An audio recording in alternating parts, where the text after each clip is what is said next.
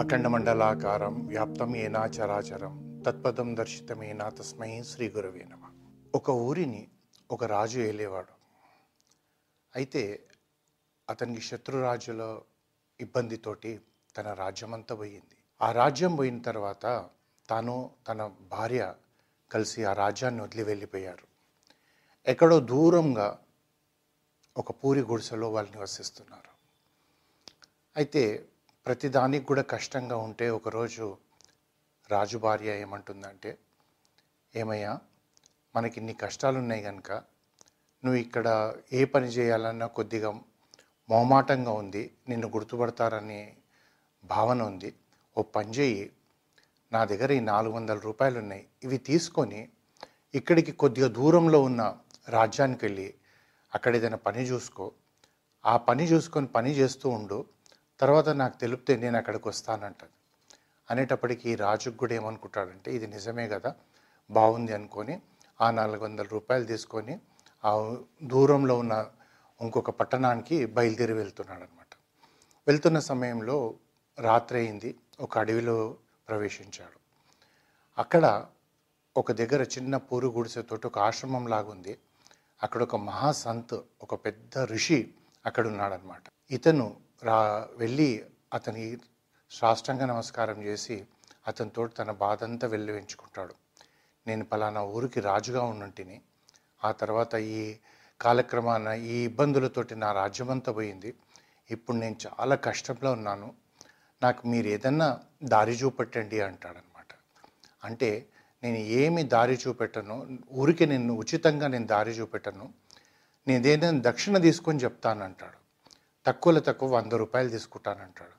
అనేటప్పటికి ఇతను అనుకుంటాడు నాలుగు వందలకు మూడు వందలకు పెద్ద తేడా ఏముంది అని వంద రూపాయలు ఇచ్చి మీరు నాకు ఏదన్నా జ్ఞానం చెప్పండి జ్ఞానం ఇవ్వండి అది దారి చూపెట్టాలి నా జీవితానికి అనేటప్పటికీ అది తీసుకొని ఏం చెప్తాడంటే ఏ వ్యక్తి అయినా సరే నిన్నటి స్థాయికి ఈరోజు స్థాయికి తేడా ఉంటుంది.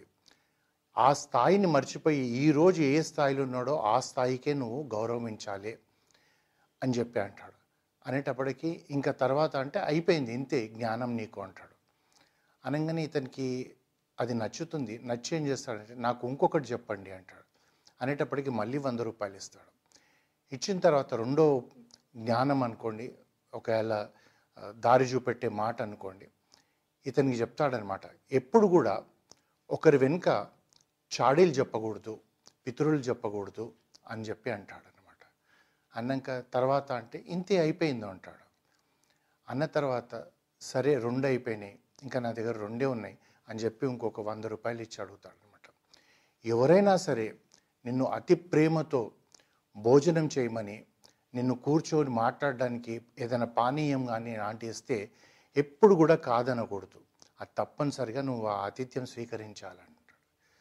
అన్నాక ఇంకా అండి అంటే అయిపోయింది మూడో జ్ఞానం కూడా నీకు ఇచ్చానంటాడు. అప్పుడు అనుకుంటాడు నా మూడు వందలు పోయాయి. ఈ ఒక్క వందతో నేను ఏం చేసుకుంటానని చెప్పేసి ఆ ఒక్క వంద ఉడిచ్చేటప్పటికి అతను చెప్తాడు. ఎవరితోటైనా కానీ అంటే పని చేసే దగ్గరనే కావచ్చు స్నేహంలోనే కావచ్చు బాంధత్వంలోనే కావచ్చు ఒక్కసారి శత్రుత్వం ఏర్పడితే వారితోటి ఎంతగా వీలైతే అంత దూరంగా ఉండడానికి ప్రయత్నం చేయండి. ఎందుకంటే మళ్ళీ ఒక రోజు మళ్ళీ పిలిచారని నమ్మకండి. ఎందుకంటే ఎప్పుడైతే విశ్వాసం కోల్పోయిన తర్వాత ఆ యొక్క అనుబంధాన్ని పెంచుకోకండి అని చెప్పి ఆ మహర్షి చెప్పేస్తాడు. తెల్లవారిన తర్వాత ఇతను దూరంలో ఉన్న ఒక పట్టణానికి చేరుకుంటాడు. ఆ పట్టణానికి చేరుకున్న తర్వాత అక్కడ వెళ్ళేటప్పటికి ఒక పెద్ద రోడ్లో జనాలు అక్కడ ఇక్కడ అందరూ ఉన్నారనమాట ఇతను ఎందుకు అలా ఉన్నారని చెప్పి అనుకుంటునేటప్పటికీ వాళ్ళని అడిగితే వాళ్ళు చెప్తారు మా రాజుగారు ఇప్పుడు ఇలా వెళ్తున్నారు. అందు గురించి మేము ఇక్కడ నిలబడిపోయినాం వారికి అడ్డం రాకుండా అని చెప్పి అనేటప్పటికీ ఆ దూరం నుంచి ఏనుగు పైన ఒక వ్యక్తి వస్తుంటాడు. ఆ వ్యక్తి దగ్గరకు వచ్చేటప్పటికి ఇతను అతన్ని చూసి అనుకుంటాడు వీడు రాజా? ఒకప్పుడు నా రాజ్యంలో ఇతను పనిచేసేవాడు కదా? అని అనుకుంటాడు.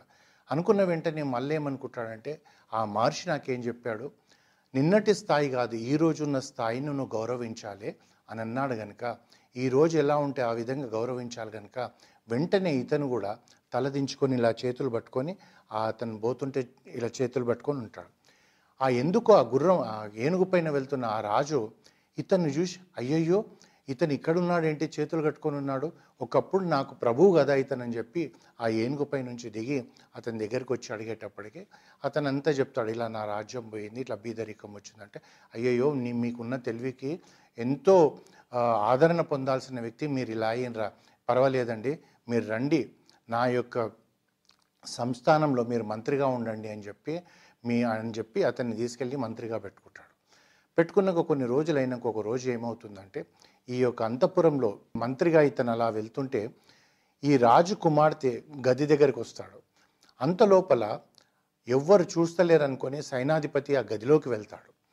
వెళ్ళేటప్పటికీ ఈ మంత్రికి ఎందుకు అనుమానం వచ్చి దగ్గర పోయి ఆ యొక్క కిటికీ నుంచి చూసేటప్పటికీ వాళ్ళిద్దరు ఒకరినొకరు ప్రేమించుకుంటూ ఆలింగనం చేసుకొని ఉంటున్నారనమాట అయినప్పటికీ ఇతను అనుకుంటాడు అరే ఈ ఈ దుర్మార్గుడు ఇలాంటి పని చేస్తుండ అనుకుంటాడు. కానీ మళ్ళీ రెండో జ్ఞానం ఏం చెప్పాడు?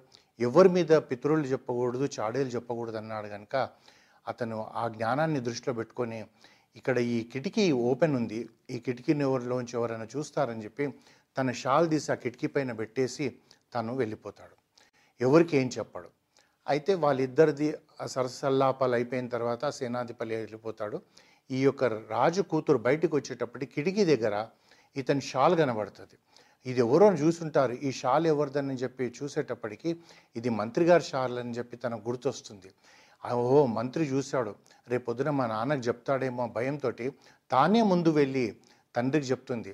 తండ్రి మీ యొక్క కొత్త మంత్రి ఏం ఎలా చే నన్ను బలత్కారం చేయడానికి అని వచ్చాడు అని నేను తప్పించుకున్నాను. అయ్యో కావలిస్తే ఇది సాక్ష్యము. అతని షాల్ నా దగ్గర ఉందని చెప్పి చూపెడుతుంది. చూపెట్టేటప్పటికీ ఇతను అనుకుంటాడు బీదవాడుగా ఉన్నాడు రాజ్యమంతా పోయింది. నేను ఏదో అతనికి దారి చూపెట్టి నేను నీడనిస్తే నా కూతురుపై నే కన్నేశాడు వీడు అని చెప్పి అనుకొని ఏం చేస్తాడంటే ఇది బయటికి పొక్కకూడదు కనుక తెల్ల తనని ఆ మంత్రిని పిలుస్తాడు. పిలిచి ఒక చీటీ రాసి ఒక కవర్లో పెట్టి వెంటనే తీసుకొని మన పక్క ఊరిలో మన రాజ్యంలోనే ఒక కాపరి ఉంటాడు. అంటే ఈ ఉరి శిక్షలు వేసేవాడు మా తలను నరికే శిక్ష వేసేవాడు అక్కడ ఉంటాడనమాట. అతని దగ్గరికి వెళ్ళి నువ్వు ఈ ఉత్తరం అతనికి ఇచ్చేసి అంత తొందరగా అంటే మంచి గుర్రం తీసుకొని పోయి ఎంత తొందరగా వెళ్తే అంత తొందరగా వెళ్ళాలి అనేటప్పటికి ఇతను ఇవన్నీ ఏమి తెలియదు. ప్రభువు చెప్పాడు ఈ కవర్ పట్టుకుంటాడు. ఒక మంచి గుర్రాన్ని తీసుకొని వెళ్తుంటే చాలా తొందరగా పరిగెత్తుతున్నట్టుగా గుర్రం వెళ్తుంటే ఈ సేనాధిపతి చూస్తాడు. చూసి అతనికి అనుమానం వస్తుంది. రాజు పిలిచాడు ఏదో ఇచ్చాడు నా గురించి ఏమైనా చెప్పుంటాడేమో. ఎందుకంటే అతని లోపల తప్పు చేసిన ఫీలింగ్ ఉంది కనుక అనుకొని ఏం చేస్తాడంటే ఆ మంత్రిని పిలుస్తాడు. మంత్రి మంత్రి అని అనేటప్పటికీ ఇతను ఆగుతాడు. లేదు నేను చాలా తొందరగా పోవాలి. అందులోకి పలానా వ్యక్తి దగ్గర పోవాలి అనేటప్పటికీ వీడికి అనుమానం వస్తుంది. అనుమానం వచ్చి ఏం చేస్తాడంటే అలా కాదండి రండి. మీకు ఎన్నో రోజుల నుంచి నేను ఆతిథ్యం ఇవ్వాలనుకుంటున్నాను. దయచేసి మీరు భోంచేసి వెళ్ళండి అని చెప్పి భర్తనాడేటప్పటికి ఈ మహర్షి చెప్పిన మూడోది ఉంటుంది. ప్రేమతోటి ఆతిథ్యం ఎవరిస్తే తీసుకొని వెళ్ళాలనేటప్పటికీ అతన్ని కవర్ అక్కడ పెట్టి ఆ భోజనము అవన్నీ స్వీకరిస్తుంటాడు. బా ఈ సేనాధిపతి భార్య పక్కన ఉంటుంది. వెంటనే సేనాధిపతికి ఏం చేస్తాడంటే తెలియకుండా ఆ కవర్ తీసేసుకొని ఆ గుర్రం ఎక్కి ఆ యొక్క శిక్ష వేసే వాడి దగ్గరికి పోతాడు. పోయి ఆ కవర్ ఇచ్చేస్తాడనమాట ఇచ్ ఎందుకంటే సేనాధిపతి ఏదైనా అతను చెప్తాడు అనుకుంటాడు అయితే ఆ కవర్ తను విప్పి చూసేటప్పటికి అందులో ఏముంటుందంటే రాజు రాస్తాడు. ఈ యొక్క ఉత్తరం తెచ్చిన వాడిని అన్ క్షణం కూడా ఆలస్యం చేయకుండా వాడి తల నరికేసి వాడి తల తీసుకుని రాజ్యసభకి రా అంటాడు. అనేటప్పటికి వెంటనే ఇతను ఏం చేస్తాడు? అతని తల నరికేసి ఆ తల తీసుకొని ఆ రాజ్యసభకి వెళ్తాడు. ఇక్కడ ఈ మంత్రి భోజనం చేస్తాడు బయటకు వచ్చేటప్పటికి ఆ గుర్రం లేదు తను తీసుకెళ్ళాల్సిన ఉత్తరం లేదు అయ్యో తప్పు జరిగిపోయిందే అని చెప్పి రాజుకు చెప్దామని ఇతను బయలుదేరి వెళ్తాడు. ఎప్పుడైతే ఈ సే ఈ కా కాపరి తను ఏం చేస్తాడు అతని తల పల్లెంలో పెట్టుకొని తెచ్చేటప్పటికి అక్కడ రాజు కూతురు కూడా చూస్తుంది చూసి ఆమె వెక్కిళ్ళు పడి ఏడుస్తుంటుంది. ఎందుకంటే ఇతన్ని ప్రేమించింది కనుక ఈ ప్రేమించిన వ్యక్తి ఇలా అయిపోయాడని చెప్పి ఏడుస్తుంటే రాజు అడుగుతాడు ఎందుకు ఏడుస్తున్నావు అంటే అప్పుడు తను ఇదంతా కథ చెప్తుంది. అప్పుడు రాజుకు అనుమానం వస్తుంది. అయ్యయ్యో నేను పొరపాటు చేశాను కదా అని చెప్పి ఆ మంత్రిని మెలిసి మంత్రి నేను చాలా పొరపాటు చేశాను. నేను ఇలా చేయాల్సింది లేకుండే అని చెప్పి అంటాడు. ఇక్కడి వరకే ఈ కథ. కానీ దీనిలో సారాంశం మనం ఏం తీసుకోవాలంటే నిన్నటి స్థాయిని గుర్తుపెట్టుకోవాలి. నిన్నటి స్థాయిని ఈరోజు స్థాయికి తేడా ఉంటే దాన్నే గౌరవించాలన్నారు. అయితే ఎప్పుడైతే ఈ రాజు ఈ మంత్రికి ఇవన్నీ చెప్పేటప్పటికి మంత్రి ఏం చేస్తాడంటే ప్రభు మీకు నా మీద అపనమ్మకం ఏర్పడింది కనుక నేను ఇంకా ఈ ఉద్యోగంలో ఉండనని అతను వెళ్ళిపోతాడు. ఎందుకంటే నాలుగో ప్రిన్సిపల్ ఆ మహర్షి ఏం చెప్పాడంటే ఒక్కసారి అపనమ్మకం ఏర్పడితే అతనితో ఎంత దూరంగా ఉండాలని చెప్పాడు. ఇక్కడ మనం ఈ సారాంశం అంతా తీసుకుంటే ఎలా ఉంటుందంటే ఎప్పుడైతే ఈ రోజు ఏ స్థాయిలో ఉంటే అదే గౌరవించాలి. మనమే ఒక ఆఫీస్లో ఉన్నామండి. అంటే మనం చాలా ప్లేస్లలో చూస్తుంటాం. ఒక సెక్షన్ ఆఫీసర్ ఉంటాడు. ఐఏఎస్ రిక్రూటీ కూడా అతను పని నేర్చుకోవడానికి వచ్చినప్పుడు ఆ సెక్షన్ ఆఫీసర్ దగ్గర ఆ పని నేర్చుకుంటాడు. అంత మాత్రాన రేపు అతను కలెక్టర్ అయినప్పుడు వాడా అండి నా దగ్గర పనిచేశాడండి ఇలాంటి అనకూడదు. అతను కలెక్టర్గా వస్తున్నప్పుడు నువ్వు ఇప్పుడు సెక్షన్ ఆఫీసర్ అతను కలెక్టర్ అప్పుడు బహుశా అతను నీ దగ్గర ట్రైనింగ్ కావచ్చు. దాంత మాత్రాన నువ్వు కాలు మీద కాలు వేసుకుని ఉండకూడదు. అతను వచ్చేటప్పుడు లేచి నిలబడి సార్ అని చెప్పి సంబోధించాలి. ఒకవేళ అలా చేయకపోతే ఏదో ఒక రోజు అతని పై అధికారి కనుక నీ ఉద్యోగం పోయే అవకాశం ఉంటుంది. ఆ తర్వాత రెండవది ఏంటంటే ఎవరి మీద చాడీలు చెప్పకూడదు ఎవరి మీద పితరులు చెప్పకూడదు అంటున్నారు. మనం సహజంగా ఏం చేస్తుంటామంటే మనకు తెలిసి తెలియకపోయినా అని ఒకరి మీద చాడీలు నలుగురు కూర్చున్నప్పుడు ఆ రాని వ్యక్తి గురించి మనం చెప్తా ఉంటాం. అతను అండి అతను ఆ పని చేశాడండి వాడు పిల్లవాడు అట్లాంటి వాడండి వాడు భార్య ఇట్లాంటిదండి. ఇలాంటివన్నీ మనం చెప్తుంటాం. ఒకరి వెనుక ఎప్పుడు చాడీలు చెప్పకూడదు. ఎందుకంటే మనము వారి గురించి చెప్తున్నామంటే వాళ్ళు ఏమనుకుంటారంటే వీడు పలానా వ్యక్తి గురించి చెప్తున్నానంటే నాతోడు కూడా నా గురించి చెప్తాడేమో అని చెప్పి మన స్నేహం ఇదైపోతుంది. ఇంకా మూడవది ఏంటంటే ఎవ్వరు అభిమానంతో మనకు భోజనం పెడితే కూడా దాన్ని తినడానికి ప్రయత్నం చేయాలి. కాదని ఖచ్చితంగా చెప్పకూడదు. ఎందుకంటే ఈ యొక్క మంత్రి ఆ భోజనం తినడం వల్లనే అతని ప్రాణం రక్షించబడింది. అట్లాగే ఎక్కడో అక్కడ మనకు అవకాశం ఉంటుంది. ఇంకా నాలుగోది ఎప్పుడైతే విశ్వాసం కోల్పోయిన దగ్గర మనం ఎంత దూరంగా ఉంటే అంత మంచిది. ఎందుకంటే నిన్న విశ్వాసం కోల్పోయి ఇవాళ స్నేహితులాగా కౌగలించుకుంటే అది ఎప్పటికీ కూడా అద్దంలో ఒక పగులు ఏ మాదిరిగా ఉంటుందో కొడితే ఆ మాదిరిగానే ఉంటుంది. కానీ అది పూర్తి క్లీన్ అద్దంగా కనబడదు. అందు గురించి ఈ నాలుగు ప్రిన్సిపల్స్ మన జీవితంలో నేర్చుకుంటే తప్పనిసరిగా మనకు ఒక మంచి బాట మంచి దారి చూపెడుతుందని చెప్పి ఈ కథ మనకు చెప్తుంది. హరి ఓం.